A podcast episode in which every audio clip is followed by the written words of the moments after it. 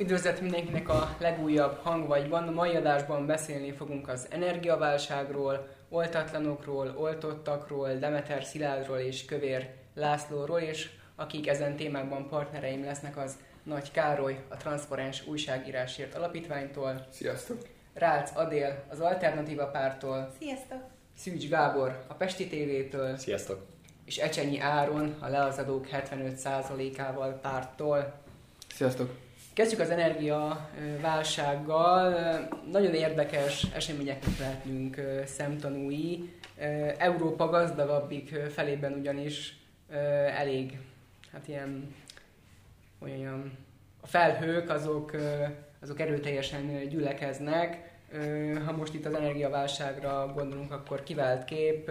Nemrég láthattuk azt, hogy a, a Németországban a katasztrófa, katasztrófa védelem egy internetes kampányba kezdett, a Twitterre posztoltak ki egy meglehetősen apokaliptikus hangulatú videót azzal kapcsolatban, hogy felkészítsék a lakosságot arra, hogy adott esetben nem lesz gáz, és ezáltal valahogyan ki kell majd, át kell majd vészelni a tél során olyan napokat, estéket, amikor valahogy meg kell oldani azt, hogy ne fagyjanak a saját lakásukban halálra a a német állampolgárok, nem hiszem, hogy gondoltuk volna pár évvel ezelőtt, hogy erről beszélni fogunk, vagy hát legalábbis nem Európa nyugati felével kapcsolatban. Lehet nagyon én vagyok a, a, a pessimista, de tényleg előfordulhat az a helyzet, hogy pár év múlva a német nagypapák azt fogják mesélni az unokáknak, hogy hogy vészelték át gáz nélkül a 2022-es telet? Áron? Alapvetően aggasztónak tartom a, a jelenlegi tendenciát. Túlságosan hozzá vagyunk szokva ahhoz, hogy ezek az energiaforrások adva vannak, és mégis ez, ezeket nem tudjuk olyan rugalmasan megoldani, amikor már hiány van belőlük. Tehát a, a szokás nagy úr, és nem, nem gondolunk bele abba, hogy és nagyon nehezen is tanulunk abba, hogy ezeket mik váltották ki. Azt láttunk el, hogy a lezárások alatt egy csomó kapacitásra nem volt igény. Na már most egy csomó üzlet bezárult, munkahelyek tűntek el, stb. Igen ám, de az államszervezetek megpróbálják a gazdaságot beindítani, így hívják ezt. Tulajdonképpen nem beindításról van szó, hanem erőszakos pénzesőről. Megpróbálják a, a, azt, hogy minél gördülékenyebben visszatérjenek a vállalkozások a, az a, a, a kezdeti stádiumokba. Igen ám, de ez egy olyan keresletet támaszt, az energiaforrások iránt, amire már nincsenek felkészülve. Tehát miközben a pénzt nyomtatják, a, a foszilis energia uh, hordozókba meg hát ugyebár nem kerül pénz. Mit tudnak ilyenkor csinálni a foszilis energia hordozók? A túl nagy uh, keresletre úgy tudnak reagálni, hogy árakat emelnek. A, ezt, ezt tulajdonképpen tehát a lezárásoknak a következménye. Az egyik következménye. Most a libertáriusok nyilvánvalóan itthon például Magyarországon a leazadó 75%-ával párt felhívtak erre a figyelmet. Csomó egyéb következményeire is a, a lezárásoknak. Sajnos ezekkel akkor nem számoltak, vagy hát figyelmen kívül hagyták, úgy mondták, ezek járulékos veszteségek, és most a következményei miatt egy csomó kapacitás szűkös, és függetlenül attól, hogy még hány probléma volt korábban, tehát például az öngyilkosok száma is nőtt, a, a munkahelyek tűntek el, egzisztenciák mentek tönkre. Most utólag ezt is el, át kell vészelnünk, és egyesek még most is a lezárásokat sürgetik. Tehát az az érzésem, hogy minthogyha az emberek nem tanulnának azokból, hogy azoknak milyen trade volt, milyen áldozatot hoztunk meg miatta, és mennek célirányosan a saját szektás elveik iránt, nem törődve azon, hogy ezzel hány emberen gázolnak keresztül, hogyan megy tönkre tulajdonképpen a társadalmat működtető piac. Szóval engem ez alapvetően aggodalommal tölt el, és az, hogy most itthon az árak szabályozásába próbálja a kormány megoldani ezt a helyzetet, ez ez, ez további hiányt idézhet elő. Tehát az, hogyha nem adhatja a szolgáltató megfelelő áron a, a termékét, akkor általában úgy dönt, hogy akkor el sem adja. Valószínűleg az lesz, hogy a, hm, a nagyobb távú beszerzések ki fognak esni a piacról, mert nem elég versenyképesek ezzel a benzin árfolyammal, tehát még nem, nem lehet annyi, annyit, annyi kapacitáshoz hozzájutni, és úgy gondolom, hogy ez meg az élelmiszer árak és egyéb olyan lokális piaci tényezőknek a, a folyamaitaiban fog lecsapódni ez a, ez a hiány. Majd mindenképpen foglalkozunk a mai kormányinfós bejelentéssel is, de Gábor, te hogy látod ezt a kérdést? Bekövetkezhet Németországban az a helyzet, amitől, amitől tartanak? Én úgy gondolom, hogy Németországban ez nem fog bekövetkezni. Túl jóléti ország és túl sok pénze van az, hogy ezt megengedjék, viszont sokkal tovább mennék vissza, mint áron. Nem a lezárásokhoz, hanem oda, amikor megkötötte azt a Green Deal-t Angela Merkel a zöldekkel Németországban, hogy bezárhatja az atomerőműveket és ez sorra megvalósult. Egyébként fokozatosan zárt be atomerőműveket. Jelenleg legjobb tudomásom szerint egy atomerőmű van egy 85 milliós országnak. Magyarországnak, ami 10 milliós, sincs sajnos, szintén egy van, de nem soká lesz kettő. Érezzük az arányeltolódást. Németországban sokkal több lehetne, erre abszolút lenne lehetőség, lenne kapacitás. És uh, emögött sajnos egy olyan politikai, én egy politikai szárnyat látok, egy politikai mozgatórgót, hogy igen, legyünk nagyon zöldek, és valóban figyelni kell a környezetvédelemre, de nem lehet egyik pillanatra a másikra átállni a fosszilis energiáról a zöld energiára és ezt olyan erőltetett módon csináljuk, hogy akkor azonnal bezárjuk a szénerőműveket, a leakőolajjal és az atomerőműveket is be kell zárni. Zárójelbe teszem, az atomerőmű egyébként tudtam, nem környezetkárosító. Hallottunk Csernobyról és Fukushimáról, de ez egy millióból kettő. Egyébként az atomerőmű az nem szennyezi a környezetet, viszont annyi energiát termel, mint semmi más. Tehát ezt kéne hasznosítani, ők viszont kizárólag erre a zöld vonalra mennek rá. Megjegyzem, hogy most történik, meg fogják oldani. Németország sokkal több pénze van, és semmelyik kormány nem szeretne abba belebukni, hogy az ő lakosaik, akik egyébként tehát nevetséges helyzet, láttuk a videót valószínűleg mindannyian az interneten, ahol lámpa körül ülnek, vagyis a gyertya körül égnek, meg talán vagy a németek, vagy az osztrákok rakták fel azt a videót, egy kis cserepet raknak a gyertyára, és kvázi cserépkájaként működik, és átjönnek a szomszédok. Tehát arról az országról beszélünk, amelyiknek egy lakója feltalálta az autót. Arról az országról beszélünk, akik máig a legjobbakat csinálják ebből. Arról az országról, akihez a technikai fejlődésnek az egyharmadát kötjük, ha nem lennének az angolok, akkor nagyjából az összeset. Elképesztő. A, ha áttérünk kicsit Ausztria Bécs, a világ legélhetőbb városa volt hosszú időkön keresztül, hát uh, most ne vegyük gorcsölt, milyen okok miatt csúszott le a pódium legfelső szintjéről. A lényeg, ezekben az országokban az emberek nem tudják elképzelni, hogy mi sem, magyarok sem, sőt még tőlünk keletre sem, hogy ne legyen áram hetekig, hogy ellátás nélkül maradjanak. Ezért szerintem van egy pár magyar család, aki el tudja ezt képzelni, hogy nincs, nincs Ö, Biztos vagyok benne, hogy Németországban is van még milliók, és ezek az új németek, akik ugye egy kicsit ilyen túl sokat voltak a napon januárban a Müncheni strandon.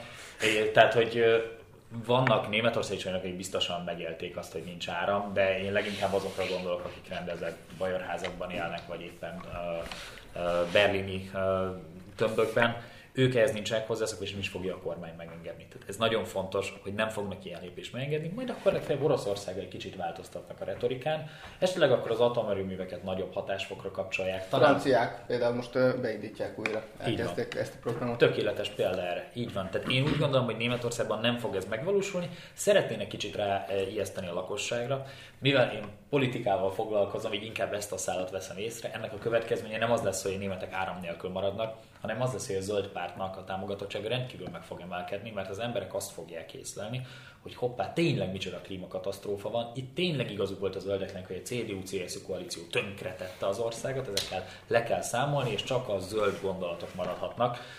Ezzel egy probléma van, ahhoz, hogy a Földet mondjuk zöld energiával legyen, ez még a napenergia, el tudjuk látni, ez talán az, amit a legjobban tudunk kezelni. Egy Spanyolországnyi méretű napelemparkra lenne szükség. Ennek a kiépítése, ezt kiszámolták, nem én.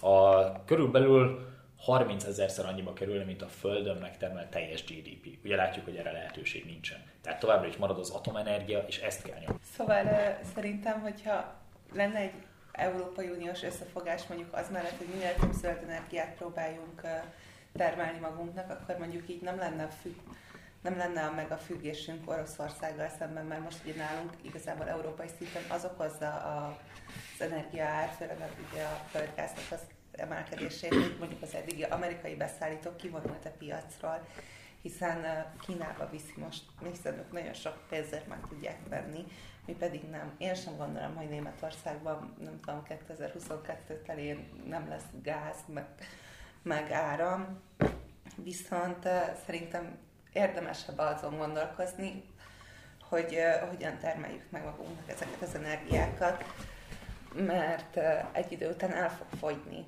a földgáz is, és a kőolaj is. És tudom azt, hogy ez egy hosszú táv, szóval, hogy hosszú, hosszabb távolra kell gondolkodni. Nem azt mondom, hogy uh, ezt most ki kell vezetni rögtön, meg az atomot sem, de azoknak mondjuk a tárolása az igenis környezetszennyező, meg bonyolult. Igen, de ugye valahol mérlegelni kell, hogy tehát persze ne szennyezzük a környezetet, de nem lehet ilyen drasztikusan átállni. A, Ezt mondom, igen. Tehát egy fokozatos kell, és ha mondjuk az elektromos autókat nézzük, bevezetik az elektromos autókat, mert kell mutatni kell, hogy elektromos, de valójában a lítium ilyen akkumulátorok előállítása, és utána az elhasználódó taksik tárolása, mm. az jobban szennyezi a környezetet, mint egy dízel autó. És nem a lakosságon kell megspórolni, és bocsánat. Ja, nem, semmi gond, az a jó. Az, az viszont a, csak a, egy gondolat, ami, ami, amit szerintem meg kell fogni ennél a kérdésre, amit te is mondtál, hogy, hogy, hogy a kitettségünket más nagyhatalmakkal szemben azt csökkenteni kell. És ezt Magyarországnak is ez az érdeke, mint, mint nemzetállamnak, és amúgy az Európai Uniónak is ez az érdeke. És az a két, két, két politika bukott el ebben. Az egyik az elmúlt uh, 30 évnek az energiapolitikája, a másik, meg az az elmúlt pár évre uh, előre tölt uh, demagóg uh, zöld politika, ami, ami, ami nem, ne, nem képes összevetni a, a, a, azt, hogy, hogy az atomerő művek és az atomenergia az bizony, bizony a fenntarthatóságunknak az alappillére. Jelen tudásunk szerint.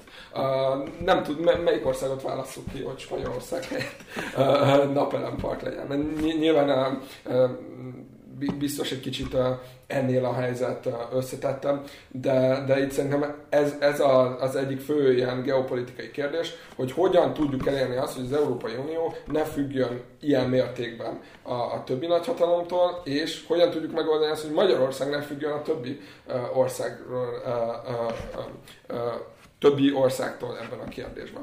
Az, hogy a, itt, itt amire mondjuk Áron neked a véleményedre kíváncsi vagyok, és megmondom őszintén, ez nekem egy ilyen kicsit ilyen még, még nincs ebben teljesen, teljesen biztos statementem, de hogy a, a rezsis csökkentésnek a, a politikájában alapvetően nem igazán tudtam azonosulni, hiszen, hiszen az, az egy egyenárat hoz be. Viszont ebben a helyzetben most a, gyakorlatilag azt látjuk, hogy, hogy brutálisan megugrana a háztartásoknak a költsége egy olyan időszakban, amikor a Covid miatt így is sokan elvesztették a munkájukat, sokan nehezebb helyzetbe kerültek. És, Nem a Covid miatt, hanem a, já, a, a járványhelyzet miatt meghozott lezárások miatt. Oké, okay, a, a Covid kapcsán... a Covid miatt is nehéz helyzetbe Igen, kerültek, tehát hogy beteg így van, vagy, vagy egy család fenntartót elveszít egy, e, e, egy család, tehát hogy sokféle eset volt, persze, értem, lehetett volna mások kezelni, de most van egy helyzet. Ebben a helyzetben ugye ez olyan szempontból más, hogy itt az állam veszi a, a, a kapacitást, nem, a, nem a, a, és az adja tovább a fogyasztónak, mint, nem úgy, mint a benzin, benzinnel, az is egy következő kérdés, de itt ebben a helyzetben most az állam, tehát a közös Szentélyen igen, a, a közösség vállalja a, a költségét annak a megugrásnak, és ha ezt lehet, hogy volt olyan időszak, amikor alacsonyabb lett volna a piaci ár, és többet fizettünk, de akkor most ez így kb. ki is egyenlítődhet. Hát ezek a tartalékok amúgy így nagyjából elfogytak. A tavalyi évben el, ugye kevesebbért vett, vette az állam, mint amennyit mi fizettünk érte sokkal, de ezek a tartalékokat teljesen felemészti. Egy választási év lesz jövőre, és szerintem ez teljes mértékben le fogja nullázni a Fidesz. A kérdésedre válaszolva, hogy a rezsicsökkentés. Na most ezt tudnunk kell, itt korábban is elmondtam már, hogy ahhoz, hogy ezt a rezsicsökkentést a kormány véghez vigye, el akarta kerülni azokat a malőröket, amelyek Argentinában vagy Kaliforniában is voltak, amelyek áramkimaradáshoz vezettek. Például, mert nem jutott elég forrás az energiaszolgáltatóknak az eltartására. Például Kaliforniában a szélerőművek körül már nem volt pénz a, a, a fáknak a kivágására. És Uh, tulajdonképpen Magyarországon ezt elkerül a kormány, azt csinálta, hogy amikor ezeket a törvényeket bejelentette, mindenki, minden, akinek ilyen részvénye volt, igyekeztek megszabadulni ettől. Na most a kormány erre az adófizetők pénzéből több mint 1000 milliárd forint értékben költött. Uh, ha hozzávesszük, hogy ezen mennyit nyernek a fogyasztók összességében, akkor nincs meg évi 50 milliárd forint, amit, amit így úgy nyertek a, a rezsicsökkentéssel. Tehát én ezt nem látom olyan jó befektetésnek. Tehát jóval többet költöttünk rá, mint amennyi uh, idáig hozott. Uh, De nyilván ez hosszú távon kell. Illetve... Ha, hát igen, most még 200 év, vagy mennyi? Tehát, hogy... Nem, de a, tehát itt szerintem több dolgot, a, ugye abban maradtunk, hogy az üzemanyag elfixálásról később beszünk, az nem szólni. A rezsicsökkentésnél valóban lehet, hogy nem profitábilis, ez elképzelhető, viszont figyelembe kell venni, az államnak van egy szociális oldala. És uh, én abszolút nem vagyok ez az alapjövedelmek, tartsunk el mindenkit úgy, hogy semmi teljesítmény nincs, félre ne értsetek. De tényleg van egy szociális oldal, és figyelembe kell venni azt, hogy az emberek, és igen, itt is vannak, akik még valószínűleg ezt is nehezen tudják kifizetni. Tehát ezt szerintem figyelembe kell venni. Nézzük meg az egészségügyet. Az, hogy valakit meggyógyítanak a kórházban közpénzen, azt profit szinten nem tudod mérni annak nincs anyagi előnye, de mégis hála Istennek, hogy meggyógyítják. Meggyógyítják, Úgy... biztos? De több mint fél évet kell várniuk, azért mert hogy közpénzzel Jó, azért van, nem, a kórházban, az, az, a kórházban azért mennek az emberek, hogy meggyógyuljanak, de most általánosságban beszélek a kórházról. Igen, de még mindig ott van lehetőség. Ott van lehetőség. Olyan, van, akkor fizethet a, egy, egy magánszolgáltatásért, és az gyorsabb lesz a, és amúgy, amúgy lehet akár... Ó, oh, tehát, hogy leadtam már a pénzét az államegészségügynek, és utána még megadjuk kegyesen azt a lehetőséget, hogy még magánszolgáltatásért is tud fizetni. Ez ma a helyzet. Ez, ma ez, ez milyen, milyen kegy? A másik még, aminek a Károlynak a, volt az a része, hogy a kitettséget csökkenti, ezzel nagyon maximálisan egyetért, hogy csökkentenék a kitettséget. Tehát a szuverenitásunknak ez is egy része, hogy ne függjünk más országoktól. És csökkenteni kéne főleg abban, hogy mondjuk Magyarországon, ami egy agrárország alapvetően, mi miért importálunk marhahúst, mi miért importálunk gabonaféléket, amikor van elég? Na, e tekintetben csökkenteni kéne, meg miért mindenki a nem tudom, mondhatom itt most a különböző német boltokat, hogy hova megy vásárolni, sokszor én is, ahelyett, hogy a helyi termelőktől venni, miért nem őket nyomjuk. De, Ebben durván kell csökkenteni a kitettséget, viszont, viszont van olyan, amiben nem tudjuk. Magyarországon gyakorlatilag antracit, de még talán fekete kőszín is nagyon kevés van. Kőolaj, meg földgázat gyakorlatilag egy családnak elég. Valahonnan be kell lesz szerezni. Csak mi mondjuk meg tudunk kötni a Gazprommal egy olyan szerződést, uh, Szerhid Lavrovon keresztül, amire mondjuk azok lehet, hogy nem képesek, akiknek azt kell mutatniuk a balliberális médiának, hogy hát mi Oroszországtól elhatárolódunk, mintha egyébként nem lenne teljesen irreleváns mondjuk a német lakosság számára, hogy Oroszország milyen belpolitikát folytat. Hát, bocsánat, most, most röviden térjünk rá a, a, hatóságjára, ugye 48, ö, 480, 400 Gyorsan forint. pár gollal. 480 forintra szabályozta azt, hogy a kormány, hogy annyiba, fogja, annyiba fog kerülni maximálisan a, a benzinár, ugye 95-ös benzinről van szó. Ö, ti hogy értékeljétek ezt a döntést? Szükségszerű volt, vagy pedig inkább ez egy elhibázott döntés? Hát én most én csak ismételhetem magam. Én ö, azt láttam, hogy egyik szabályozás, vagy maga után a másik szabályozás, tehát hogy általában az államszervezetek működnek, ez, ez, ennek további ö, ö, side effektjei lesznek. Tehát é, világos, hogy most valahol elnyisszantja a problémát, de akkor itt meg az lesz, hogy hiány lesz. Tehát ö, ha, akkor a szolgáltató nem fogja tudni, nem akarja eladni olyan áron, amikor már neki nem éri meg.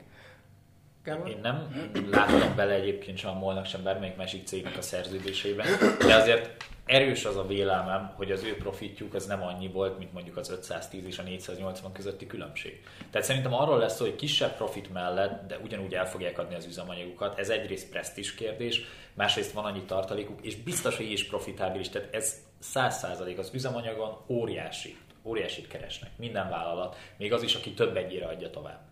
Tehát azon rengeteget lehet keresni, hatalmas a profit, nem ez az 5% fogja megváltoztatni. Megjegyzem mondjuk a MOL részvényesek biztos, hogy nem örültek a mai napon annak az zuhanásnak. Hát nem. Ne, igen. Illetve, illetve az a, a személy, a Hernádi, aki a bejelentés előtti egy órában 200 millió forintnyi MOL részvényt adott el majd aztán bejelentelődött a... Én is örültem, tudok erről a bejelentésről, nem így jól. Tehát most itt Persze. a Jó, de személyes akkor... indítatásom más, de, de, de közérdek szempontjából Bocsánat, elmaradnak akkor most a, a, befektetések, mert nem lesz elég profit Tehát, hogy ez a következményeivel számolunk, hogy elmaradnak azok a befektetések, amik a fosszilis energia szolgáltatásba kellenének? Tehát, hogy értitek, hogy ez, ez így mindenképpen lesz egy probléma. Azt, hogy most ezt a problémát hogyan realizáljuk, az egy másik kérdés, de én, én úgy vagyok vele, hogy jobb lenne, hogyha az állam nem avatkozna be. Igen? Nem hiszem, hogy bármilyen befektetés is elmaradna amúgy ebben a szektorban, szóval, hogy én egyet tudok érteni ezzel, hogy valószínűleg ugyanúgy profitábilis lesz. Nem tudom, nem tudom, hogy mennyire kellett ezt most bevezetni, szóval, hogy most még 500, nem tudom hány forint volt. 5-10. Hát már 10. Szóval, hogy én lehet, hogy korainak gondolom ezt még egy kicsit. Szerinted még, még egész olcsó volt a benzin, még mehetett volna nem, biztos, nem, nem tudom, hogy na, na, biztos vagyok benne, hogy nagyon-nagyon drága volt már a benzin, viszont nem tudom, én még úgy gondolom, hogy ez lehet, hogy egy kicsit korai volt. Hát, szerintem amúgy ez politikai döntés volt elsősorban. Minden döntés politikai döntés, oké. Okay? Tehát, um, de, de kormányzati döntés. De politikusok politikai de, de, de, de, de, hogy, és ez nem baj, ez nem, nem pejoratív Az elmúlt időszakban, az elmúlt hetekben az ellenzék részéről egy olyan offenzíva érkezett a kormányzat felé, a, ami, ami egész egyszerűen hat a mindennapi emberek életében. Hogy tényleg rohadt drága a benzin, ezzel kellett kezdeni valamit. Én amikor meghallottam a döntést, akkor próbáltam keresni, de még nem, nem találtam meg azt az átfogó csomagot, vagy, vagy hogy ezt hogyan vezetik be, mert én először azt hittem, hogy azért itt egy, itt egy adó csökkent, ilyen időszakos adócsökkentéssel együtt vezetik ezt be, hogy, hogy ne legyen akkor a, a káros hatás, mert káros hatása lesz, lesz káros hatása az árplafonnak, a árplafonnak. Nyilvánvalóan többen akarnak majd a, a, a benzint venni, mint amennyit el akarnak majd adni a piacon. Ebből egy hiány lesz, vagy sorban állás, láttunk már ilyet, akár a Nixon kormányzat alatt. Tehát, hogy Amerikában, tehát hogy valami ebből lesz. Nyilván ezt megvizsgálták, ennek a, a, a pro-kontra érveit, és én arra vagyok kíváncsi, hogy meddig fog kitartani ez az árplafon, tehát hogy, hogy mivel számolnak, hogy ez egy-két-három hónapig fog tartani, és aztán rendeződik a helyzet, mert rövid távon, ha, ha, ha olyan tehát ha úgy érzékelik, hogy, hogy ezt, tényleg csak rövid távon kell bevezetni ezt, akkor politikailag megvan ennek a racionalitása. Aztán nem, én nem félek attól, hogy mondjuk egy egyéb állami expanziókon keresztül azokat a vállalatokat, akire MOLT, aki befektetne, akár megújuló energiával kapcsolatos fejlesztésekre, vagy akármire, akkor az állam szerintem valahogyan ezt pótolni fogja. Nyilván te ezzel nem értesz. Az adófizetők pénzéből. most, most foglalkozunk az oltottak, oltatlanok témakörével. Ugye Magyarország kicsi ország, viszonylag sok társadalmi törésvonallal, és úgy tűnik, hogy ez az elmúlt egy-két évben bővül egy új társadalmi törésvonal, az oltott és oltatlan társadalmi törésvonalával. Ennek egy ékes példája az a megszólalás, amit Lantos Gabriella, a régi, valamint az új világ néppárt elnökségi tagja tett a Click FM politikai nagyító című műsorában. Egész pontosan azt találtam mondani, hogy az oltatlanok lelki üdvéért most már nem aggódom. Felnőtt emberek nem csak a saját sorsukról dönthetnek, hanem a miénkről is.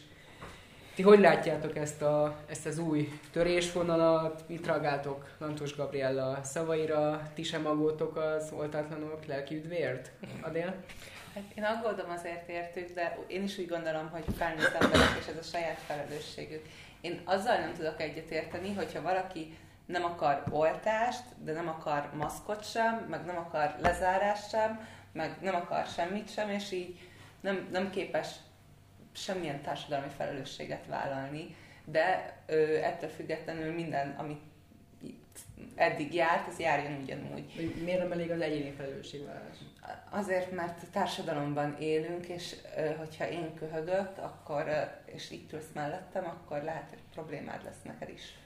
De ugye én dönthetek úgy, hogy elmegyek, nem? Hát dönthetsz úgy, hogy elmész, de, de, közösség, közösség, de, nem, nem, de mondjuk vannak olyan közösségi helyeink és tereink, meg, meg, meg olyan eseményeink és cselekményeink, ami, amivel így általában többen vagyunk, és, és ott nem, én nem dönthetem el azt, hogy te ugyanabba az étterembe jössz, mint én, vagy sem, és mondjuk igen, én, én, én bevezetném, visszavezetném igazából mindenképp az oltási igazolványt, szerintem az szükséges, olyan zárt teremben, mint mondjuk egy étterem, a mozit mindenkinek megengedném, de mondjuk mindenki legyen maszk, tök mindegy, hogy oltat vagy oltatlan. Szóval, hogy inkább ilyen többféle, már egy csomó mindent kipróbáltunk, többé-kevésbé hatásosan. Én nem tenném kötelezővé az oltást, az legyen mindenkinek az egyéni felelőssége, viszont akkor legyenek olyan szabályok, amik alapján nem tudom, a legnagyobb biztonságban tudunk lenni. És ne a munkavállalók döntsék el, ne a munkáltatók döntsék el, hogy beoltassa magát az alkalmazott, vagy sem. Hanem ki? a munkáltatót, hát maga a dolgozó döntse el, hogy szeretné-e vagy sem. Hát, hát az úgy, hogy az ő döntés. Hát nem, nem, muszáj ott, nem muszáj ott dolgoznia. Igen, hát, hát azt ér- Igen, értem, viszont mivel jelenleg van egy része a munkaerőpiacnak, ahol ahol nagyon nagy hiány van a munkaerőben, ezért ő el fog tudni máshova menni dolgozni, hát, való igaz, ahol nem kérik az oltást, de... Ez... És akkor indul egy verseny, nem benne van az, aki kéri az oltást, ki az, aki Pontosan, benne van a vérversenyben. Bocsánat, akkor most már még Jó, várj, egy, egy Erzteben milyen, milyen kompetenciái vannak arra, hogy el tudja dönteni, hogy nincsen kompetenciája, bármilyen hülyeséget elvált. Bármilyen, bármilyen hülyeséget elvált. Tud, tudja, tud több home office adni, és akinek nincs beoltva, azt ki tudja küldeni home office-ba, ezzel tudja védeni azokat, akik bent vannak. De vannak olyan munkahelyek, ahol egész egyszerűen mondjuk fizikai kontaktban állnak, vagy állhatnak a, a munkavállalók, vagy gyártósoron vannak akármi, ahol ez nem megoldott, ahol nem lehet ezt megoldani. Itt a munkavállalók kapnak egy többletjogot, hogy ők eldönthessék ezt. Persze ez, ez controversial, és, és akár, tehát hogy lehet azon vitatkozni, hogy egy egységes állami szabályozás az, az úgymond jogosabb lehet, de én engedjetek meg, hogy egy plusz, plusz gondolatot behozzak így ehhez a kérdéskörhöz. A médiának a, a felelősséget médiának a felelősséget ebben az egészben, mert egész egyszerűen, ami az elmúlt másfél-két évben, amióta a Covid tart Magyarországon, ahogy a, ahogy a, a magyar média reagált, az, az szerintem minősíthetetlen. De mai napig olyan clickbait címek és cikkek jelennek meg és jönnek fel a Facebookon, és nem, nem csak a kormánypárti médiában, a, a kormánykritikus médiában, mindenhol. Mindenki egész egyszerűen kihasználja ezt a helyzetet, médiaetikailag teljesen védhetetlen, és a idiótábbnál idiótább álhíreket nívós oldalak, magukat független objektívnak beállító oldalak is tolják ezzel. Csak azért, hogy több like, vagy több kattintás legyen, és olyan szinten megy a hergelés a, a társadalom, hogy nem csodálom, hogy amúgy mindenki ennyire frusztrált, amúgy is ö, ö, ö, félünk jogosan a Covid-tól, plusz még a, ezt a média is feltízszeresíti, plusz még a lezárások, plusz még a korlátozások, és ebből, ebből van egy ilyen társadalmi feszült helyzet, ami, ami, amire még ráadásul a politika is uh, próbál ugye e, ezen evezni, és uh, szerintem itt, uh, itt nagyon, nagyon fontos tudatosítani, uh, és nyilván a Transzparens Újságírásáért Alapítványban azzal foglalkozunk, hogy a médiát figyeljük és, és elemezzük, és ezért is szeretném elmondani, hogy, hogy, uh, hogy egész egyszerűen uh, ezt a felelősséget az újságíróknak is érezni kell magukon. most sajnálom, hogy csak pont egy újságíróval vitázunk itt, de... Hát igen, de, hogy de, konkrétan de, ö, laposföldesnek, meg vírustagadónak, meg mindenkinek elmondják azt, aki az ő kaleidoszkópukon keresztül kívül esik. Tehát, hogy igen, ez egy őrül nagy felelőtlenség, hogy ez a folyamatos támadás, úszítás.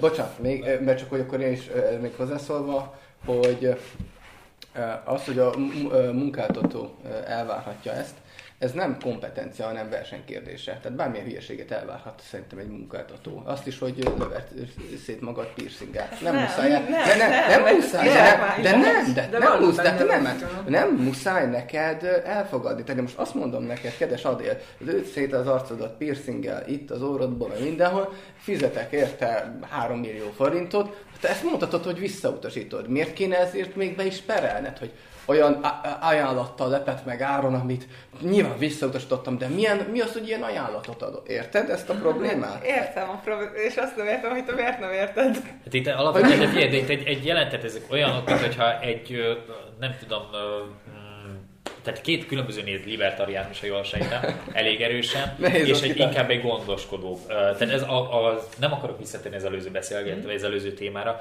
csak annyi, hogy itt is láthatók az üzemanyagáraknál. Van, aki azt mondja, hogy ugye közgazdaságtanból, laissez faire, hagyjon békén az állam. aki azt még gondoskodó állam, az államnak be kell avatkoznia, és nyilván van átmenet.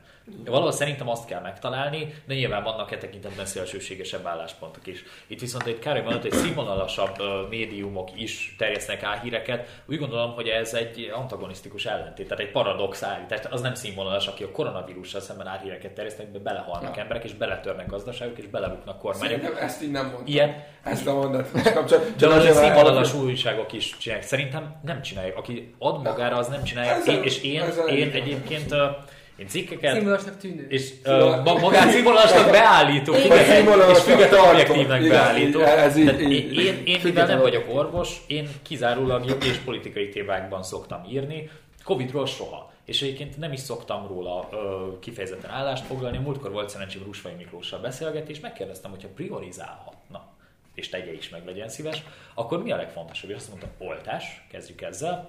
Utána az, hogy maszk használat közösségi tereken, és utána minden egyéb. De az oltást hozta fel elsősorban, és azt is tudjuk, hogy attól, hogy be van oltva, valaki elkaphatja a vírust, és tovább is fertőzhet. Ennek a lényege viszont az, hogy ne legyen semmi baja neki az oltástól, és ha másik be van oltva, neki sem lesz nem azt mondom, hogy nem fog köhögni, nem lesz kis láza, de nem kerül kórházba, nem kerül lélegeztetőgépre, nem hát esik ki a munkából, előfordul, de 98 vagy nem tudom hány százalékban oltatlanok kerülnek lélegeztetőgépre. Tehát azért azt nem mondjuk, hogy az oltás nem működik. Van, de, a, nem azt van, mondom, négyszer annyi, körülbelül négyszer annyi azt mondják, mert hogyha azt a kutyás számítás alapján vagyunk, akkor 45 százalék ugye bár uh, oltatlan, és mivel van 6 millió beoltott, és kb. 2 millió, mármint a felnőtt lakosságról beszélnek, akkor az, ha kiszámoljuk az arányokat, akkor körülbelül az oltások négyszer jobban teljesítenek, mint a nem oltott, az abszolút nem, oltottak. Tehát tényleg van szerepes, sőt azt mondják, és most csak ezt így nem tudom mennyire releváns, de megemlítem, hogy mivel eltett meg egy csomó idő, ugye az antitestek ilyenkor eltűnnek a szervezetből, nyilván azok, a, azok vannak leginkább védve, akik most olt, oltatják be magukat. Én megkaptam már a harmadikat is, és, és sokkal magabiztosabban járok pont emiatt. Tehát szerintem ez, ez ad egy, tényleg, hogy ott bármikor felmerek szállni a közösségi közlekedésre, elmerek jönni társaságban, nem biztos, hogy nem lenne semmi bajom. Sőt, rosszul viseltem az oltásokat, de mégis ad egy, egy biztonságot. Az, hogy igen, be vagyok oltva, és lássuk be, vannak, akik azt mondják, hogy ki tudja, mit ültetnek belé. Na most erre csak két rövid dolog Tudja azt, hogy egy, tudja, tudja, tudja, azt, hogy egy, tudja azt, hogy egy gyerekében mit ültetnek, amikor beoltatja? Nem tudja. Tehát ez az egyik, nem ezzel bármilyen másra. A másik pedig az, hogy vajon minden ország, minden kormánya a saját embereinek rosszat akar. Mert hogy oltani minden ország Miért akarnak oltani. rosszat? Igen, hát az, hogy nem akarnak. Igen, de rosszat nem, hanem a saját érdekeik alapján döntenek. Igen, de hogy, de... hogy bocsánat, csak gondoljatok bele, most így eltelt már egy, egy, egy ideje itt a, a Covid időszakban élünk, hogy, hogy ebből mondjuk egy éve milyen politikai uh, csetepaté volt, hogy akkor milyen oltás, meg hogy most egy kicsit így felelős. Igen, volt a nyugati oltás, a keleti oltás. Én azért lettem szekálva, mert elmondtam pont a Pesti tévében egy riportban, hogy én amúgy Sputnikot kaptam, és, és az is jó, és mindenki oltassa be magát, és akkor kaptam ilyen leveleket, hogy, hogy milyen felelőtlen politikus vagyok, hogy, hogy azt mondom, hogy a Sputnik is egy jó oltás, és én is beoltattam magam. Milyen példát mutatok, mert csak a Pfizer, meg a, nem tudom, a, a, a, ezek a jók. És és bocsánat, csak még egy rövid gondolat ehhez, hogy, tehát, hogy mekkora felelőtlenség volt ezt, ezt, ezt ilyen politikai dimenzióba emelni, és itt a álhírek és a médiának a, a beavatkozására egy, egy rövid történetet engedjetek meg. Múlt héten uh, vártam épp egy ilyen, egy ilyen printbe, hogy kinyomtassanak valamit, és, és ott beszélt két nő, egy idősebb, meg, meg az eladó. Arról beszéltek, hogy be, lehet, hogy be kéne adatni a harmadik oltást, de hogy ők ne, félnek beadatni a harmadik oltást, pedig ők már elkapták kettőt, mert hogy azt olvasták, hogy hogy, hogy nagyon komoly problémák lehetnek akkor, hogyha az antitestei számai még magas, és akkor inkább nem mennek el, meg amúgy is, amúgy is akkor ha, nem siker, ha, ha elvileg nem véd az első két oltás, akkor majd a harmadik mitől fog védeni, és akkor majd ez se lesz jó. És akkor mondtam nekik, hogy, hogy beszéljenek a, a házi orvosukkal, hogy, hogy lehet-e probléma az antitest dolga. Tehát kérdezzenek meg valaki szakembert, és ne, ne hagyatkozzanak a médiának, a, a, a, vagy a médiában bármilyen elhíró oldalon, vagy akár, akár magát komolynak tartott oldalakon is megjelent vélemény cikkekre, és bizony mennyire kell beoltatni magukat, és én is mondtam, hogy én is jelentkeztem oltásra, és ott a kerületünkben másfél hét múlva már mindenki kaphat oltást, és ez tök jó, menjenek el, oltassák be magukat. Tehát itt, itt olyan ez, mintha így az emberek se az egyéni felelősségüket nem éreznek, semmilyen szinten, politikus, politikai szinten se, munkavál, munkáltatói szinten se, és, és, és egyéni, tehát hogy állampolgári szinten se, és nem érzik a közösségnek a, a, a, a, fele, hogy a közösséges felelősséggel vannak a politikusok. Politikát csinálnak rövid távú céljaik elérése miatt, a, a, a, a, a lakosság pedig a, próbálja egy ez, ez, ez, ez, milyen jó példa, mert ugyebár itt most az egész beszélgetés abban indult, hogy a törés van, ott van, hogy ö, oltassunk, vagy ne oltassunk. Ö, meg nyilvánvalóan egy szabadságjogi kérdés, hogy legyen kötelező, vagy ne legyen kötelező. Ugyebár a, a, az oltás fasiszták ők azt szeretik, hogy kötelező legyen. A libertáriusok meg igazából is most nagyon jó, hogy a kormány is ezen, ezen a véleményen van, hogy ez a munkáltató elvárhassa, de hát ugyebár az nem kötelező. Nem, ne most, áron, inkább, inkább próbálja meg ösztönözni. Én nekem van a személyes... De már annyit ösztönözte. Ne, ez, Alapból ez ingyen van. Asztal, hogy, hogy még az eset is édes. Hogy de nem, például ne, nekem tényleg van a személyes ismerettségemben, ahol a munkáltató már a márciusban, meg áprilisban, amikor bejött az oltás, akkor ők fizettek a dolgozóinak azért, hát hogy oltassák be magukat. De ez most is Ők adtak szabad napot azért, hogy oltassák. De bocsánat, ez most, most is fizetést adnak. Most még többet nem, hát most ne haragudj, hát aki az a munkáltató, amelyik nem várja el, az nyilvánvalóan most több bért adhat. Tehát ez most is benne van, mindig benne van az, a bérversenyben a munkáltatói elvárás. Miért, miért adhatna több bért? Hát azért, mert vannak olyan munkáltatók, akik elvárják ezt, tehát ők emiatt kevesebb emberből válogathatnak, tehát ne, másik munkáltató, aki azt mondja, hogy nem várom el, ő több emberből vár. Simán piaci kereslet Kínál törvényéből kijön, hogy ő ezért ö, ö, ö, ö, cserébe ö, többért tud adni. Hát Érted? Mert most, hogy nagyobb a választék. Most térjünk rá a magyar... És hogy igen? Én csak én akartam mondani, hogy, hogy mennyire me- igazad van, hogy a politika mennyire rászáll erre az egészre, és átörés vonalakról beszél. Senkit nem érdekelt ebben az országban a nyugati vagy keleti vakcina. Az pár dékás őrülte, meg értelmiségi ő, őnél volt ez téma, de a valós törés vonal nem ez volt, hanem ami most is van, hogy az, ol, az oltások, az a valós veszély, vagy ö, valóban most ö, ö, érdemes és hát, hogy, hogy, hogy legyenek-e kötelezőek, vagy ne. Ezek voltak a valós térségvonalak. Mm, most foglalkozunk a, a magyar, magyar tehetségekért határtalanul, határtalanul, határtalanul alapítványjal. Nemrég ez a szervezet elnyert 320 millió forint támogatást arra a célra, hogy határon túli magyarokat támogasson.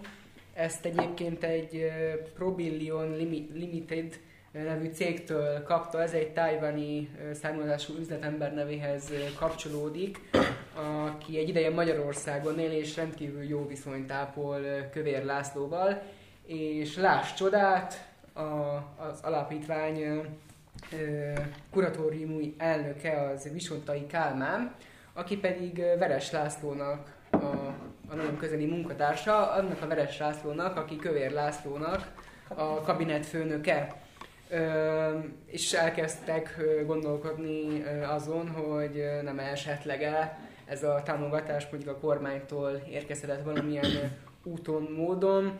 Ami izgalmas ebben a témában, hogy mire költötték ezt a támogatást. Ugye a határon túli magyarok támogatására érkezett, ez a támogatás viszont egy 5 szobás, 164 négyzetméteres második kerületi villa megvásárlására lett fordítva, illetve egy Audi A8-ast is vettek belőle 13 millió forintért, ezt Visontai Kálmán, ugye a kuratóriumi elnök használja. Ráadásul ebből a csekély mennyiségű pénzből jutott még egy erdőszéli telekre Visegrádon. Szükségtörvény 13 és 12,5 millió forintért. Gábor, te hogy látod ezek a a második kerületi villa, az Audi A6-os, illetve a Visegrádi villa hogyan, hogyan uh, támogatja, vagy hogyan uh, segíti előre a határon túli magyar ügyét? Azt nem tudom, hogy hogyan, ezt cikket én is olvastam erről, ha jól tudom, a 444-en. Na most itt tehát csak a támogatásokat nézzük meg. Ugye azt mondtad, hogy egy tájvani üzletember, támogatja. Reméljük, hogy politikai befolyásra nem szeretne szerteni az üzletember, kizárólag anyagilag támogat egy alapítványt, akinek alapvetően egy nemes célja van, úgy gondolom. Na most, ha megnézzük, hogy ki írta meg ezt a cikket, ugye a 444 a Magyar Yeti ZRT tulaj. A 24. A 24. Vagy én a 444-en láttam, itt a 24 ah, nyomozta ki. Tehát hogy ott is érdemes megnézni, kik a, a tulajdonosi szereplők, hogy a Magyar Yeti ZRT-ben például az MDIF, és akkor ott vissza lehet követni nem tudom mennyire témája ennek, maradjunk talán ennél, de szívesen kitérek arra is.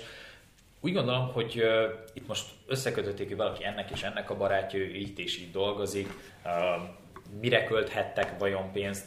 Úgy gondolom, hogy uh, olyan emberek, akik a közéletben dolgoznak, vagy közéleti szereplők mellett közvetlenül, ennyire felelőtlenül uh, ritka lenne, hogy én nem, nem vagyok biztos benne, hogy bármilyen valóság alapja van. Hozzáteszem, hogy egy alapítványnak, egy jogi személynek a pénzét azt elsikasztják, vagy nem arra használják, amire kell, tehát az alapítvány az egy meghatározott célra rendelt vagyontömeg. Tehát az Igen. ugye nem személy, nem személy egyesülés, nem vagyon egyesülés. Ha most így csak jogi szempontból nézzük az alapítvány. Ha nem olyan célra költik el, az jogtalan felhasználás. Ilyen nem lehet. Úgy gondolom, hogy ha valóban történt ilyen, akkor bíróságra kell vinni. Csak az a probléma, hogy nagyon sok olyan van ezeken az oldalakon, ugye Károlyszait idézve, akik független objektívnek állítják be magukat, hogy megírnak valamit, állítanak egy vélelmet, jobb esetben, rosszabb esetben nem írják oda, hogy vélelmezzük, de nincs bizonyítás. Tehát itt a bíróság, hogyha valóban ilyen történne, megállapíthatna bármilyen visszaélést. Erről én nem hallottam. A támogatói körök ki támogatja és miért támogatja, mert elmondom is kerülgette a forrókását. A Direkt 36-ot is mondhatnám, 24 pontot most nem tudom fejlődni, Direkt 36-ot pontosan tudom, Magyar Etizértét különösen. A tulajdonosok 20% egy olyan investment fund, ami az MDIF legfőbb támogatója, MDIF-et 750 millió euróval Soros György támogatta, direkt 36 újságírói szintén tőle kapnak, különböző forrásokon keresztül. Hogyan Igen, de ők az, hogy a tájvani üzletember... nem? Így, fel, fel, ők feltüntetik a tájvani üzletember... Itt, ez nem volt feltüntetve. Hát, hogy de az, hogy de... van, egy, van egy törvény, amit hozott a Fidesz, a civil törvény, amiben megvan adva, hogy be kell jelenteni magad, hogyha téged egy külföldi bármi támogat. 7,2 millió forint. Felett. Hát itt, itt, itt volt 320 millió forint. Igen, de, de, ki, de ki támogatja? De ki külföldi, mi támogatja? Egy, egy cég. Í- így, na pontosan, de egy külföldi cég. De itt egy, tüntetni. de itt egy tájvani üzletemberről beszélünk, de az üzletember az nem jogi személy. De a, nem, a, egy cég, cég, cégtől érkezett a pénz. Jó, akkor de innentől viszont, ha nem tüntetik fel, és jogszabályellenességről van szó, mert nem tudom, hogy hatályos-e még ez a rendelkezés ah. egyébként. Most nem. Ez, na, tehát akkor ez nem de hatályos rendelkezés, tehát akkor már is nem volt jogszabályellenes. 2019 júliusában be kellett volna jelenteni, és ez azt jelenti, hogy másfél évig ez nem sikerült, és amúgy ez az Astor is egy ilyen kicsit, ne haragudjatok, én nagyon büszke vagyok rá, az, a mi pártunk, az egyet, a három párt az országban kis pártok közül, akik végigmentek az ász ellenőrzésen teljes mértékben. Ti is átmentetek, de nektek kellett pótlás, ugye? Uh-huh. És, hát és nekünk könnyű az... volt átmenni, mert mindenjünk te ti is, meg a, a, a LA 75 is magánszemélyeknek az adományából. Így van, ráadásul alig hát mi nem, nincs, mi, nincs, igen, nincs, nincs, nincs, is mit bevallani, de, de, de, de, ez, de, ez, de, nincs mit bevallani. De ez amúgy rettenes, rettenetes papírmunka, és egy csomó hát dolog van vele. Míg ők kapnak 320 millió forintot, és nem képesek vele elszámolni de meg tudták menni a 240 millió a... Hát szükségük volt rá, még az Audi-ra is, érted? Nem, nem, nem, nem, az anyósnak kellett. Már meg kellett volna indítani egy eljárást, tehát egy valóban történt. Ne arra ugyatok, csak így egy dolog. Én amikor elkezdtem olvasni ezt a cikket, akkor, akkor így, így elolvastam a címet, és így felment, mint szerintem minden jó érzésű állampolgárba függetlenül, hogy hogy, hogy gondolkodik a pumpa. Mert hogy határon túli magyarok, nekem az egy ez szívemhez nagyon közeli kérdéskör, hiszen az én családom is ugye Erdély, hogy, hogy, hogy nem arra ment el a pénz, és hogy támogatásból. És ki mire gondol az állampolgár, hogy itt van valami állami támogatás, amit ahelyett, hogy a határon túli magyarokra költene a, a, az alapítvány, a helyette akkor el, elkótyolhatják. És akkor olvas a cikket, és egészen a végéig kellett elolvasom, hogy amúgy kiderüljön, hogy itt egy magán személy és egy cég keresztüli támogatás érkezett, ami viszont a felhasználása fogalmazunk úgy, hogy kétséges. A, a de az kétséges a,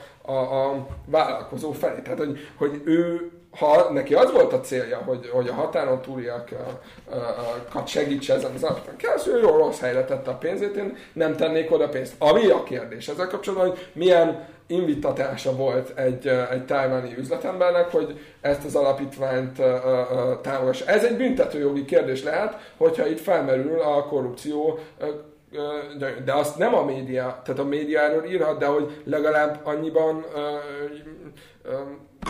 annyiban korrektnek kell lennie, hogy, hogy beemeli ezt, hogy tettek-e már feljelentést, van egy nyomozás ebben, stb. stb. Gondolhatom azt, hogy ez a kabinetőnök rosszul járt el, de azért más az, amikor egy magáncégnek a pénzét, amit támogatással nem a legjobban kezeli, vagy, vagy, vagy az állami pénzet. Persze meg feltehetjük a kérdést, hogy vajon akkor az állami pénzzel hogy gazdálkodik ki a magánál így, de én úgy éreztem ebbe a cikkbe, hogy nagyon kevés bizonyíték van, vagy olyan dolog, amiben kapaszkodni lehet, jó a sztori, jól meg van írva, és, és nem volt olyan szempontból korrekt, hogy azt arra utalt, hogy, hogy itt, vagy hogy itt állami pénzeknek a, a elhádása volt. Én azt ajánlom ennek az üzletemben, hogy keressen alapítványokat, akik, akik biztosan a, a határon túli magyarok érdekében járnak esetleg oda, ott de, igen, meglep engem is, hogy egy tájváni, bocsánat, csak meglepne engem is, hogy egy tájváni üzletember a szívén viseli a határon túli magyaroknak a sorsát tekintve, hogy Taiwan azért jóval távolabb van. És amikor egy amerikai üzletember a magyar újságírók sorsát viseli a szívén, tehát ilyet azért látunk párszor. Ez a... egy, um... Jó, de az, az, az, az nem feltétlenül adófizetői pénzből De, de ez sem, de ez de sem, hogy adófizetői pénz. Szerinted a Taiwan üzletember nem a magyar adófizetők pénzének a, a, az elszámolásával? De ez Elég erős a gyanú, hogy ez nem az ő pénze. Mitől erős a gyanú? Ez mitől erő? Ő elszórja a pénzét. De persze, nyilván. Ez egy magánjogi jogvita. Törvény van arról, hogy egy alapítvány mire költi akár az adományait. Jó, de, való, de most valószínű, hogy az a, az a székhely, a, feltétlenül székhely, vagy, vagy iroda, ott az, az munka, munkavégzés céljából fenntartott iroda, ahol feltételezhetően ö, ö, laktak. Az az Audi E akármennyi, az pedig egy szolgálati autó, a, ami, ami, ami itt az alapítvány ügyeinek az intézésre használják. Csak hogy, bocsánat, ami, ami nagyon fontos, hogy ez így megemlíteni, hogy nem egyszerűen arról van szó, hogy oké, okay, valakinek a családtagja, kormány közül, stb. megszorult, és akkor hát megsegítik adófizetői pénzben, ami szintén disznóság. De ez, ez, ez, nem arról van de ez bűncselekmény lenne, nem csak Igen, igen, ez önmagában bűncselekmény. De itt arról van szó, hogy nem egyszerűen erről van, ennek a gyanúja merül fel, hanem az, hogy annyira le se szarják, hogy 13 millió forintos Audi, nem tudom, 260 millió forintos uh, második kerületi villa, tehát, tehát hogy annyira hihetetlenül pszichopatán csinálják ezt, és nagyon ez az érzés, hogy csak a jéghenynek a csúcsa. Most, most foglalkozunk Demeter Szilárd Mondjad. Nem csak a, annyi, hogy a, az, hogy hogy csinálják, tehát az, hogyha valaki kap egy támogatást, mire költi el, ha az alapítvány kapja, ez tényleg jogszabály rendezi, hogy hogyan kell erről beszámolni, a számot adnia, mire rendelték azt a vagyont. De egyébként önmagában, hogy valaki vesz egy villát, vagy vesz egy Audit, egyébként teljesen mellékszál, de 13 milliós Audi az nem egy kiemelt beruházás, ha a márkát ismerjük. Hát, ha megdolgozott és a önkormányzatok milyen szolgálati autókat vesznek maguknak, mondjuk a polgármestereknek, hmm. akkor, akkor meg fogsz lepődni, pedig ugye ha több milliárdot elmondtak az önkormányzatoktól. Tehát, De most Demeter Szilárd, most Demeter Szilárd hogy... interjújával foglalkozunk. Hétfő reggel jelent meg a Telexen a Petőfi Irodalmi Múzeum főigazgatójával, ugye Demeter egy, egy rövid interjú, melyben egészen érdekes és hajmeresztő dolgokat mondott, olyas, olyasmit kell említett, hogy gyűlöli a színházat, ha a színház van, akkor úgy érzi magát, mint hogy a fogát húznák, aztán említett olyan is, hogy a magyar irodalom 80%-át kukázni, kukázna kortás. ezekre, tessék? Kortás. Én is meg szerettem tenni ezt a nem, nem tette hozzá, hogy nem. kortás. A Telex videójából kivágták, de elmondta, hogy kortásról volt. Érdekes, szóval. érdekes, de az ominózus kijelentésekre többen reagáltak, leginkább felháborodásokat fejezték ki, például Grecsó Krisztián, Péter Figergely, író, Gulyás Dénes, operaénekes, de például Fűrjes Balázs is megszólalt ezzel kapcsolatban, egészen pontosan azt nyilatkozta Ne kukázzunk verseket, regényeket, novellákat, mert az semmi, ró, semmi jóra nem vezet. Ti hogyan reagáltok Demeter Szilárd szavaira, Karcsi? Hát igen, tehát hogyha, hogyha kukából szeretnénk a, a verseket és irodalmi műveket előszedni, mert ugye a kukázás is praktikusan azt jelenti, hogy, hogy, hogy, hogy a kukából szedjük ki, nem az, hogy kidobjuk, tehát hogy az, az megmenti. A, akkor az nem biztos, hogy jót tesz a magyar, magyar irodalomnak, de nyilván a viccet félretéve nem akarok ezen lovagolni. Ez egy, ez egy politikai hiba volt. Tehát egy ilyet, ezt az állítást, vagy tehát az, valid, hogy ilyen véleménye van, mert lehet az a véleménye, ő, ő ugye, hogy egy kicsit megértsük, neki, ahogy én levettem az interjúból, neki a, a problémája azzal van, hogy a magyar irodalom az nem versenyképes nemzetközi szinten, vagy kevésbé versenyképes, és, és, és benne szerintem ez okozza a, a frusztrációt, Um, az ő feladata, hogy ezen változtasson, és olyan programokat... Nem az ő feladata. Ez nem az ő feladata. Én azt sem értem, hogy miért... miért de miért? Mi van az államnak feladata van? Nem, nem, verseket, verseket érni nem feladata, de a támogatás az ő feladata. Nem, nem, nem. Ő támogatja. Ennek a miniszteri biztos. Hogyha párhuzamosan beszélünk, De gyerekek, milyen De miniszteri biztos, miniszteri biztos, miniszteri biztos. De, de miért, miért alapon kéne támogatni bárkit is, bárkinek a pénzéből? De nem is értem, hogy ez teljesen jó. De most nem, hogy támogatás, de az ösztöni programokat is elvetjük akkor. Jó, nyilván az az élősködés, úgy beszélünk természetes. A kultúrát támogatnia kell egy államnak? Szerinted nem, szerintem igen. Jó, de, de kinek a pénzéből? A közösség pénze. Nem, nincs a közösségnek pénze. De, hogy hívják, hogy közpénznek hívják. Nem, a, a közpénz nincs, adófizetők pénze van. A péknek, a péktől veszed el, a nyomdásztól veszed el, a marketingestől veszed el, meg aki megdolgozott érte, és odaadod olyanoknak, akikre ő majd önkényesen eldönt, hogy ki az, aki jó ö, író. Hát látjuk az eredményét, olyanoknak adták oda, akik élősködnek. Ez természetesen az egészet el Ez nem igaz. Nem élősködnek. Nem, nem élősködik. Nem élősködik, bocsánat, bocsánat, akkor viszont, tehát ha, ha elveszi a pénzét azért, mert közpénzből él, akkor sajnos most leélős élősködőztél több százezer tanárt, mert közpénzből finanszírozik őket. Az... Tehát akkor a tanár élős. Pontosan. Hát azért az miért, hát mert értelmetlen dolgokat tanítanak aha, az állami iskolában. Aha, tehát azt kéne, hogy... És megkapják, én nem, én abban Értelmetlen dolgokat. Mert nem azért írni, olvasni, számolni, nem szerettem a matekot. Történelmet mondjuk, de azért én mégis úgy gondolom, a matek is fontos. Ez értelmetlen dolog. Hát a, olyan, a, abból a pénzből, az, amit az, az, az, vesznek, abból, abból ő ne csinálja. Az, aki mondjuk szegénysorban származik, az ne tanulja. Nem ki, miért tanulna? Szerinted az a pénz, hát ami... tudom, hogy tudjon írni. Miért tanulna? Miért, miért gondolod, hogy, a, hogy akkor nem tanulna, hogyha nem adná azt a pénzt? De nem is értem. A közösségnek drágább az, hogyha írás tudatlanok az emberek, mert arra kell investálni. De miért lenne írás tudatlan attól, mert nem szedik be tőle adóban? De mi? Nem ha nem szedik be a szülőtől adóban, akkor arra fordítja, hogy megtanuljon a gyereke. Ha biztos vagyok benne, hogy minden család arra fordítja. Akkor azt mondod, hogy a családoknak a szuverenitását korlátozni kell. És nagyon sok család szuverenitását korlátozni. Hát akkor akkor, akkor, akkor ti alapvető társadalmi kohéziót vitatják. Várj, várj, most, a társadalmi kohézió az, hogy mindenki fizet adót. Várj, Áron, te életszerűnek tartod, azt, te életszerűnek tartod azt, hogy mondjuk képzelj magad elé egy olyan helyzetet, hogy mondjuk Borsodi, Zsák falu, kisebbségi magyarok ott viszonylag alacsony pénzből élnek. Szerinted te, te éleszülőnek tartod azt, hogy a családfő nem piára, hanem a gyerek tanítatására fogja Te én ezt, nem is értem, a Nem kell neked megmondani, hogy hogyan éljenek. Én értem, amit mondasz, Mindenki az, hogy nem mindegy. De nem, ő eldönti. Nem tudja. A Jönnöm törzs nem döntheti el, hogy ők 60%-ban kinyírják a férfiaikat, ma is így van, Brazíliáról, eldönti. a közösség így dönt, hogy Engedjetek meg egy gondolatot. De milyen alapon avatkoznál be más közösségek az életében? De bocsánat, hallgass. Főleg úgy, hogy egy mondat.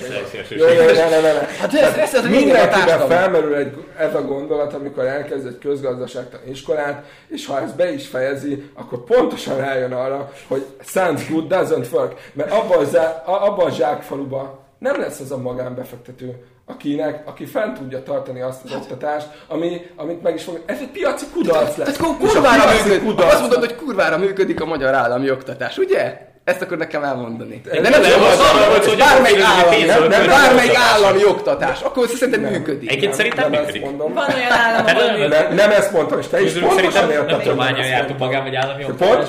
12 évet eltöltünk teljesen értelmetlen kontraszelektál Pontosan értetted, nem ezt mondtam. Azt mondtam, hogy piaci kudarchoz fog vezetni az, hogyha te a teljes közoktatásod piaci alapra szeretnéd, lesznek olyan emberek, hogy ki fognak esni emiatt. Igen, és ez baj? Igen. Szerintem igen. Igen. Nekik baj, hogyha ők nem akarják. Nem, később változtatnak a Neked is nem, baj. Nem baj. Mert hogy ne lenne baj? Nekem a baj, hogy valaki XY nem tanulja meg a deriválás. Elhihetett, hogy én tanítottam embereknek mindenféle krikszkrakszot matematikában, és nem fér bele a fejükbe. De nem a deriválás, de nem a deriválás, de, de, de, könyörű, de, de, de, de, ha nem járna iskolába, szakát sem tudna, mert a kérnek tőle három kenyeret, nem tudja, hogy mennyi a három. Nem tudja elolvasni, És ez neki kell a koszinusz tételt tanulnia, ugye? Nem. Nem, nem, nem, nem mondta. De a oktatás nem csak koszinusz tételben a közoktatás. De pont nem erre akartam elhozni, mert szerintem, tehát, hogy jó, de olvas tovább a közgazdaságtan. Uh, uh, uh, Jó, tehát jön a személyeskedés. Demeter Szilárd volt a téma, de, teljesen értelmetlen dolgokra szórjuk a pénzeket, ezeknek az úgynevezett íróknak, kortárs íróknak. Csinálják meg, csinálják, dolgozzanak, legyenek ők is pékek, nyomdászok, bármi, csinálják normális munkát, és mert írják a könyveiket. Ez lenne a tisztesség. Nincs olyan, hogy én azt mondom, hogy én élősködni akarok, és adjátok ugyanek a pénzt. Én biztos, hogy én azt mondom, hogy és a te könyvedet adnák ki, akkor jó lenne? Hogy én elfogadnám nem, szerintem. Persze. Én el. Ja, akkor mindenki fogadja el, és akkor ki fog dolgozni, nem? Mindenki, mindenki élősködhet a másik pénzén, akkor ki fog Na, dolgozni. Jó, most Józsi bácsi. deklaráltuk, hogy a tanárok élősködnek, a közoktatás fölösleges, de valójában térjünk vissza a Demeter Szilárdhoz. De ebben a modellben nem lesznek írói. Persze, ebben senki nem lenne. Tehát ebben ja, persze, nem tudnak. Önző individuumok lennének, akik nem tudnák saját magukat, társadalmi kontextusban Nincsenek mecénások, nincsenek mecénások. Amerikában sokkal jobb a Tehát térjünk vissza tényleg, Demeter Szilárd volt a téma ő elmondta, hogy mi volt a teljes beszélgetés, mert ugye Telex egy 6 perces videót rakott fel, ennél hosszabb volt az interjú, mint általában. Uh, azt mondta, hogy igen, valóban olyanok is kapnak ösztöndíjat, és ez probléma, akik egyébként nem tesznek hozzá olyat, ami érdemes lenne az ösztöndíjra, nem írnak úgy. És abban például fel az Arany Jánost. Nem tudom, hogy mennyi kortárs irodalmat olvastak, főleg akkor még verseket, de nem gondolom, hogy sokan megütnék Arany János színvonalát, akik tudnának úgy írni, hogy egyébként a ö, osztrák elnyomásban, de mégis kijöjjön egy Velszi bárdok, és azt annyi emberhez eljusson. Egy csodálatos ö, irodalmárunk volt, úgy gondolom, Arany János, ma kevés ilyen van, és az, amit ő mondott, az, hogy nem szeret színházba járni, ez az egyéni vélemény. Én szeretek színházba járni, de vannak tényleg olyan budapesti színházak, ahol én is inkább be sem teszem a lábam. De ez az ő, de ez szubjektív. De ez így van, az szubjektív, ez az ő véleménye, az, hogy nem, szeret, nem szeret színházba járni, ez ő dolga. Kész. Én szeretek, ő nem szeret. Mindenki máshogy. De az, amit ő mondott, az nem azt jelenti, hogy nem kellnek irodalmárok, az nem azt jelenti, hogy minden rossz, azt jelenti, hogy a nívó az valójában sok esetben a békafenek alatt van. És erre, és itt viszont egyetértetek, mert ő azt mondta, hogy ezekre nem kell támogatást adni, és egyébként ki dönti el? A nemzetközi szintet sem emelte fel. Jó, és ki dönti hanem, el? Azt, hanem azt mondta, hogy nemzetközi trendek is szörnyűek, mert politikai alapon döntik el egymás között, hogy ki a jó író, ki a jó költő, és ez alapján adogatnak oda különböző díjakat. Na. Ez probléma, mert bőrszín alapján miért, miért, ez miért, probléma, miért, miért, miért a piac dönts el? A, piac dönti a, a, a, de a vásárló dönti, amikor a könyvesboltban megvesz bármit, de ezen kívül, aki tehetséges, azt úgy vélem, hogy fel lehet emelni, és annak igenis kell ösztöndíj program, annak kell támogatás, mert sokan mm-hmm. nem mhm. tehetik meg. És nagyon sokan lettek úgy híres tudósok, olyan Igen. híres tudósok, akikben korábban mecénások, vagy az állam befektetett, és azt mondta, hogy igen, te tanulj tovább, mert benned van potenciál, és később ezerszer visszafordult. Teréz anya, Gandhi, a Böjte Csaba mind úgy indultak, hogy cent állami támogatást nem kaptak. Miután beszállt az állam a programjukba, tönkretette az egészet, mert megjelent egy csomó potya utas ezekben a rendszerekben. Nem, nem, de ez nem vicc. Ott van ma is, ott van a Kickstarter, stb. Ha valaki akar csinálni egy közösségi programot, akkor elmondja, hogy az miért jó. Ha nem tudja az embereket meggyőzni, akkor ő nem alkalmas arra, hogy ezt csinálja. Ilyen egyszerű. Így működik, de ez a társadalomnak az alapja. Az, hogy erre ráépült egy potya utas réteg, akik magukat írónak deklarálják, és kvázi el vannak tartva. Nem, de ezt teljesen egyet tudok érteni, őket kukázni kéne. A műsoridő végére értünk, és Demeter Szilárdtól egy kicsit el is szakadtunk, bár itt Gábor hősiesen próbálta visszahozni a Demeter Szilárd témát, de talán nem is baj, hogy, hogy ilyen távlatokat kinyitottunk. Nagyon szépen köszönöm Károlynak, Adélnak, Gábornak és Áronnak az eheti részvételt. A nézőknek köszönjük szépen a megtisztelő figyelmet, hamarosan találkozunk. Sziasztok! Sziasztok! Sziasztok. Sziasztok.